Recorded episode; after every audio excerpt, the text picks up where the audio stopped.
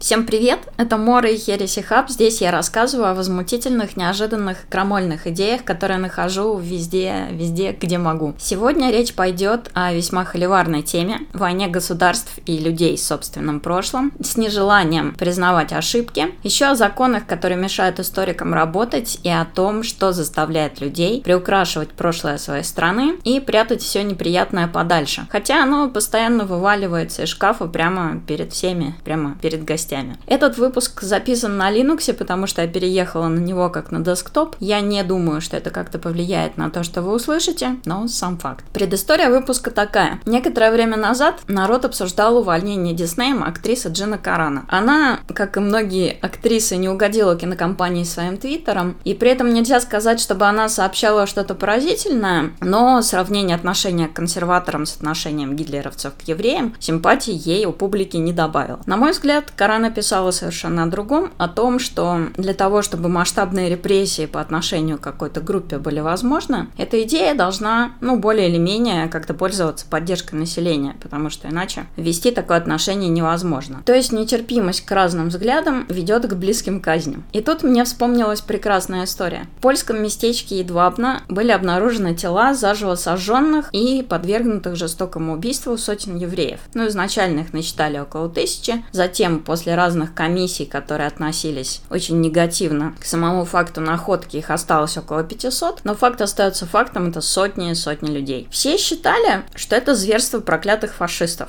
Ну, что, в общем, неудивительно. А затем исследователь Ян Гросс провел расследование и очень наглядно доказал, что около тысячи евреев было уничтожено обычными поляками, местными жителями, то есть фашисты тут ни при чем. Это был акт бытового антисемитизма, подогретой атмосферой в целом. Гросс написал написал об этом книгу соседи. Она вышла, и Польшу порвало в тряпке, и при этом даже последовавшая государственная комиссия не смогла опровергнуть большую часть положений Гросса, хотя старалась. По ходу дела президенту Польши пришлось извиняться за этот инцидент на весь мир. Естественно, рядовые поляки разделились в оценках этого события. То есть гораздо удобнее было думать, что все эти сотни евреев погибли от рук проклятых нацистских захватчиков. А тут вот оно как. Кому-то казалось, что не нужно ворошить все это, что это неприятно. Кому-то, что это вообще оскорбительно для Польши. Кому-то казалось что-то еще, но факт остается фактом. Не фашисты убили сотни людей, а их соседи. С другой стороны, если мы будем рассматривать Польшу во время Второй мировой, там действовало активнейшее подполье, спасавшее евреев от немцев в огромных количествах. И это совершенно другая сторона отношения к людям. Как всегда, добро и зло перемешались, но те и другие поступки совершали разные люди. И одних людей нужно чествовать, а других людей нужно порицать, а не скрывать все эти позорные страницы. На мой взгляд, замазывание одного и возвеличивание другого, оно ведет к неадекватной оценке реальности и к повторению всяких ошибок. Создание нетерпимой атмосферы к определенной группе людей в конечном счете может выливаться вот э, в подобного рода поведение. Вспомнив эту историю, историю про Гросса и про соседей, я наконец-то прочла книгу, которая очень-очень давно у меня лежала и ждала своего часа. Это «Неудобная прошлое Пле, где он как раз изучает работу стран с ужасными страницами прошлого. Так как история это в принципе скопление ужасов, такая вот способность работать с этими страницами, она необходима. Недосказанность, неспособность свести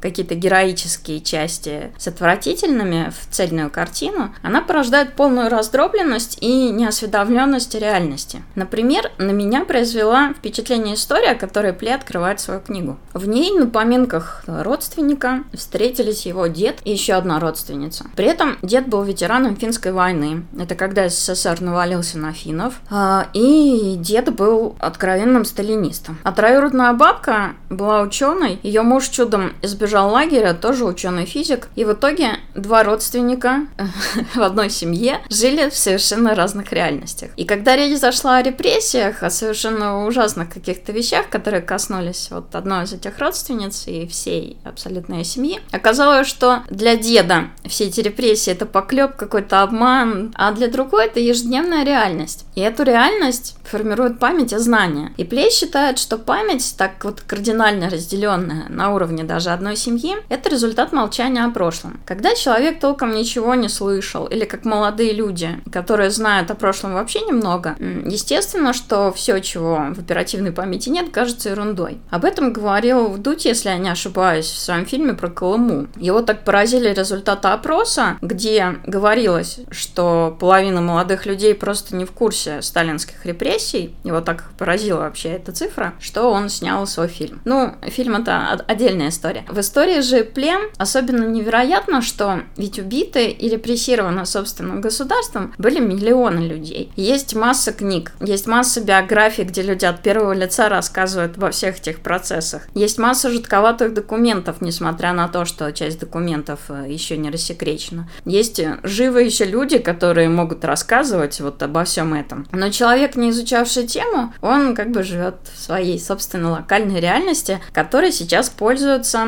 ну, например, наши власти. Очень часто расстрельные полигоны НКВД представляют какими-то кладбищами советских солдат, расстрелянных немцами. Ну, немного напоминает историю Едвабни, которую я рассказала чуть раньше. Например, недавно было найдено огромное кладбище в 2005 что ли, ну, неважно каком-то году, огромное кладбище в карельском Сандармохе, где было расстреляно и захоронено около 5000 человек, если не ошибаюсь. При этом, после того, как э, люди, попавшие туда, были идентифицированы частично, и из-за всех стран туда начали прибывать какие-то делегаты, ставить какие-то памятные камни, выяснилось, что местные власти совершенно не хотят ассоциироваться с такими вещами, как массовые расстрелы. И как человека, который раскрыл это кладбище, так и всех, кто создавал там какую-то движуху в попытке, чтобы люди нашли своих э, исчезнувших родственников, всех этих людей стали либо преследовать, либо как-то вот так мягко оттеснять. То есть государство не хочет признавать вполне объективные факты по причинам, которые бегло, наверное, рассмотрю дальше. В результате можно встретиться с такими вещами, как заголовки в духе «Сын сотрудника НКВД подал в суд на правнука репрессированного». Звучит одновременно курьезно и как-то пугающе. Суть в следующем. Человек нашел в архиве документы о своем репрессированном родственнике, обнародовал имя человека, который его приговорил там ко всем этим страданиям. А сын этого человека оказался результатом недоволен и попытался подать в суд за вот разглашение таких вещей. На мой взгляд, единственный, на кого следовало сердиться этому человеку, это его отец. Но, по мнению Пле, в такой абсурдной ситуации расколотого прошлого пребывает большинство россиян. Я не знаю насчет большинства россиян, но э, захваченность прошлым у людей, которые живут в России, она заметна. И те фигуры, которые, в принципе, должны отходить уже, скрываться патиной времени, они постоянно присутствуют вот где-то где-то поблизости, что странно. И Пле считает, что это происходит из-за несовершенности прошлого, из-за невозможности должен должным образом, грубо говоря, похоронить вот всех этих покойников, затерянных в лесах и канавах, и, ну, как-то подытожив вот этот вот этап, вступить в права наследства полноценно, извлечь какие-то уроки и, собственно, идти дальше. Когда какой-нибудь горячий человек думает, что самый лучший способ решить все проблемы это просто взять и расстрелять всех плохих, как раньше в 20 с небольшим думала, например, я, сразу возникает вопрос. Ребята, но разве вы не в курсе, что на протяжении истории этот способ способ уже опробовался многократно. Разве вы не в курсе истории хунвейбинов, не в курсе истории Пола Пота, не в курсе истории, в конце концов, тех же самых сталинских репрессий? Очевидно, нет, потому что весь этот опыт взять и расстрелять всех плохих, он уже проводился, ну, с предсказуемым результатом. Этот результат fail. Самая основная проблема, которая возникает при этом, кто будет решать, кто хорошие и кто плохие. А достаточно ли они хороши, те, кто это решает? И как вообще понять, кто хороший и кто плохой? Но главное, в процессе массовых расстрелов хорошие ребята постепенно сами становятся плохими, потому что такие вещи не могут не влиять на людей. С точки зрения Плей, реставрация языка сталинской эпохи, который сейчас слышен в новостях или из уст депутатов Госдумы, что несколько напрягает, то есть все эти иностранные агенты, враги народа, нежелательные организации или памятники то Сталину, там, то Ивану Грозному, они появляются не просто так. Прошлое не мертво, потому что оно толком не было переработано и отринуто. Ну, например, левым не очень хочется говорить про лагеря, потому что в СССР проложили дороги, построили каналы, построили построили гидроэлектростанции, заложили города. И, кстати, многое из этого было сделано с помощью рабского труда заключенных. Это показывает лишний раз сложность жизни. И это сразу заставило меня вспомнить, как мы вяло поругались с моим приятелем после рецензии на художественную книгу детскую о девочке, попавшей вместе с матерью в вымышленный лагерь. Я не буду пускаться в детали этого спора, но вкратце ему не нравилось, что художественная книга, которая сама по себе предполагает вымысел, не была основана на подлинно произошедших событиях. То есть она представляла собой такую фантазию на тему солянки из биографий разных репрессированных людей. На мой взгляд, художественная книга, а не документальная, и не обязана следовать фактам один в один. Кроме того, есть биографическая книга Гинзбург «Крутой маршрут». И в ней от первого лица найдется все и более, любое безумие, которое только можно вообразить. Причем написана книга была идейной коммунисткой, которая была искренне поражена тем, что за ней пришли. Так вот, вот это вот желание как-то прикрывать неудобные вещи просто потому, что они некрасивые, мне кажется странными. Плей пишет, что 1937 год, который зарубежные исследователи называли большим террором, возник возник в результате предвоенной обстановки в Европе, такого общего напряжения. И также поражение в гражданской войне в Испании, где республиканцы потерпели крах. Сталин, в принципе, очень склонный к паранойе и поиску внутренних врагов, дал себе какую-то бешеную волю и устроил волну так называемых чисток, а проще говоря, посадок в тюрьмы и расстрелов. В итоге за 1937-1938 год были арестованы около 2 миллионов человек. Из них 682 тысячи расстреляны. Просто, просто вдумайтесь в это.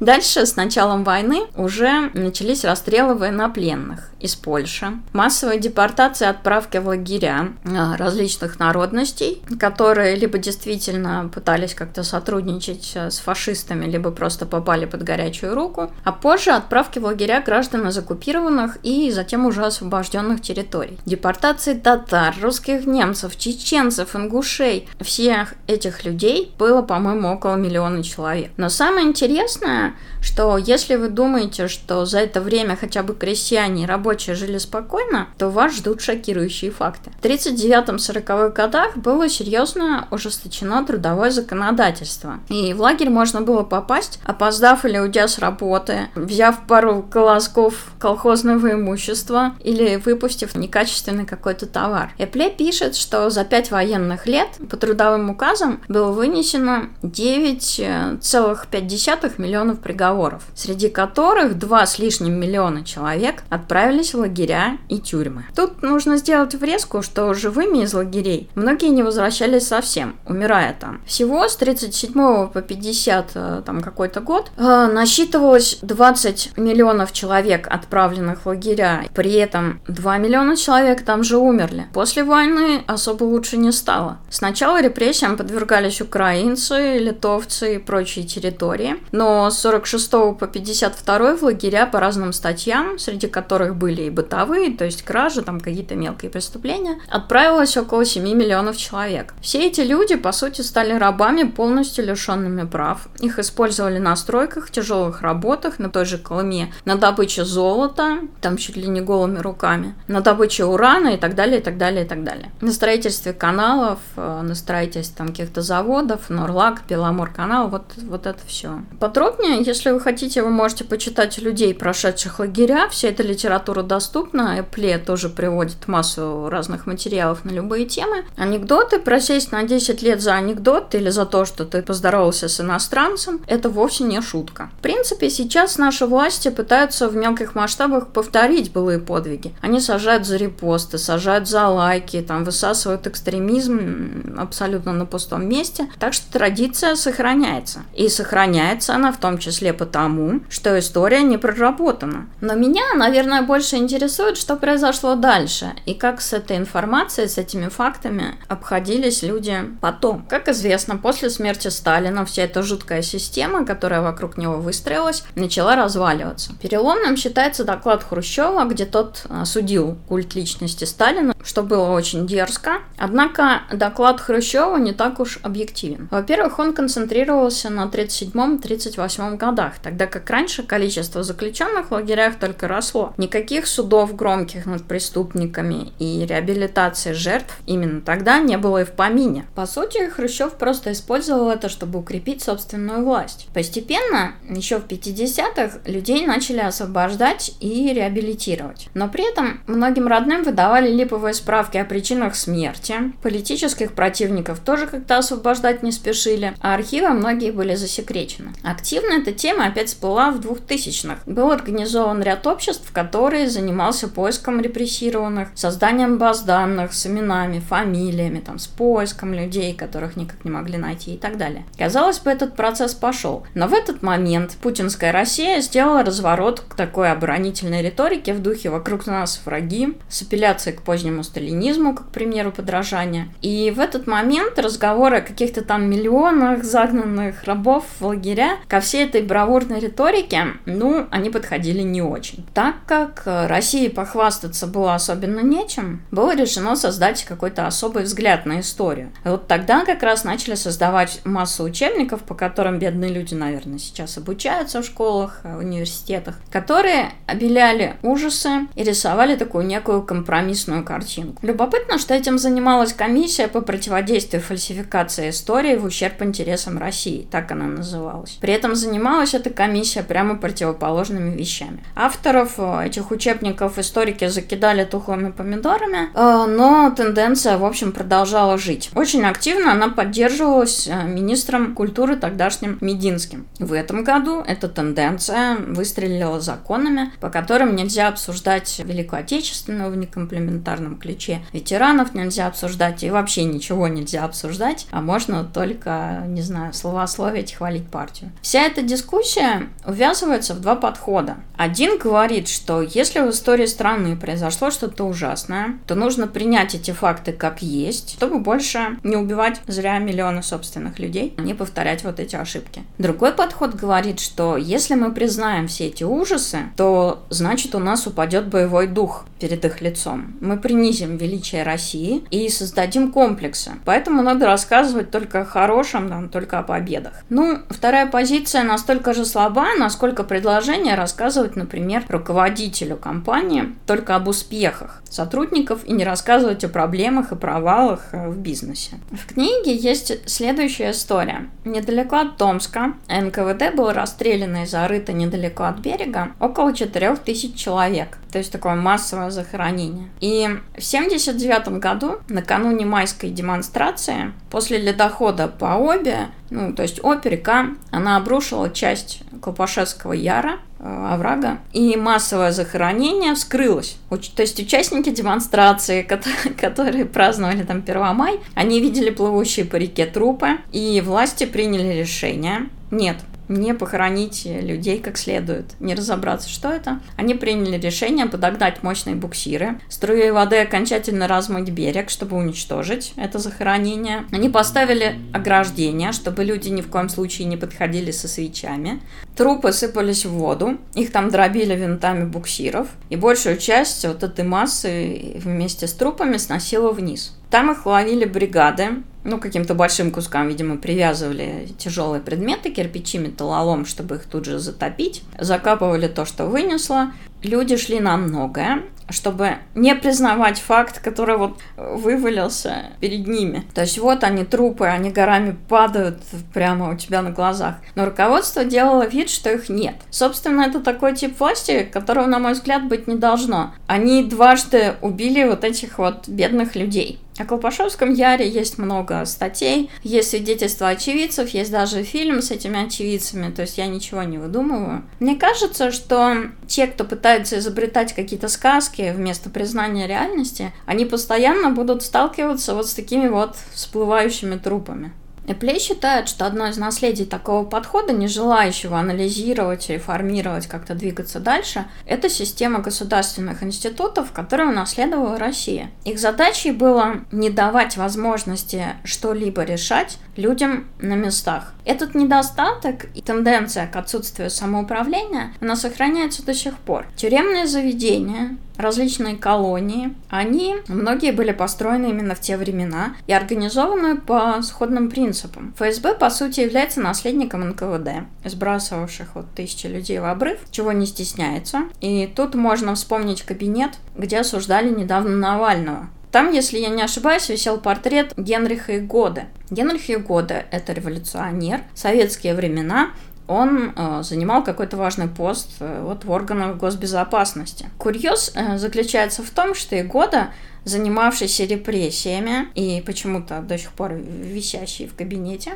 затем сам попал под репрессии во время следующего витка. И надо сказать, что это происходило с огромным количеством людей. То есть самые ревностные, самые верящие в партию и революцию граждане, они очень часто были как раз теми, кого отправляли в лагерь. Страна, которая не обработала свои ошибки, будет снова и снова в них утыкаться. Но давайте переключимся на другие страны, чтобы у людей перестало полыхать. Эпле рассказывает в своей книге про примеры Аргентины, Японии, Польши, конечно же, Германии и еще нескольких стран, по-моему, Испании. Свой левацкий период я очень много читала про, и про Аргентину, и про Чили, и про власть хунты. Так вот, э, речь там о терроре во время правления хунты в Аргентине, конкретно о 76-83 годах, так называемый э, грязной войне. Террор в Аргентине близко не был таким массовым, как у нас, но он имел интересные отличительные черты военной диктатуры.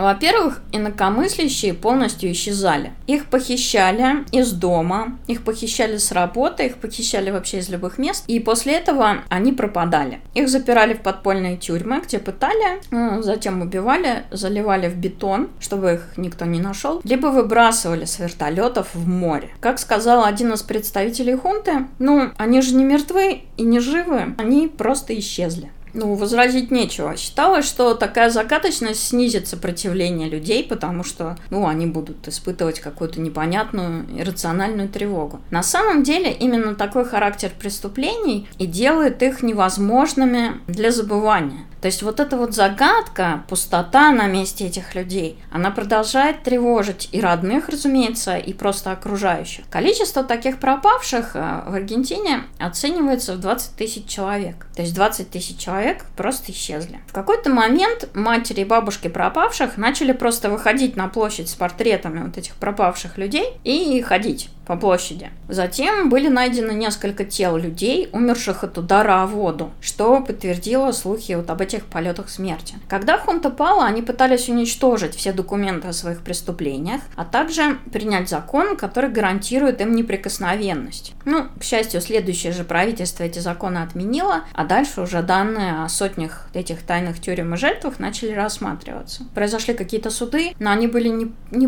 они были выборочные. По ходу дела было осуждено всего около десятка человек, что, в принципе, смехотворно. И дальше правду так пытались скрыть. Тогда аргентинцы начали действовать очень интересно. Общество стало проводить суды преступников само. При этом речь здесь не идет о судах Линча. Это были именно дела, такое судебное производство игровое с конкретными материалами. Тогда уже, глядя на это, военные не выдержали сами, и несколько из них дали подробнейшие показания, полностью подтвердившие вот эти вот ужасы происходившего. И в данном случае виден хоть и такой неполный, но вот вполне рабочий способ разобраться с террором. Такой запрос снизу. То есть, если сверху вы не хотите это обрабатывать, значит, мы проведем свои суды сами. Но это любопытно. В Аргентине, кстати, также практиковалась э, такая штука, как разлучение детей с матерями. То есть, когда мать хватали, осуждали, пытали, их детей хунта отнимала у жертвы и отдавала на усыновление семьям военных. Но это очень цинично.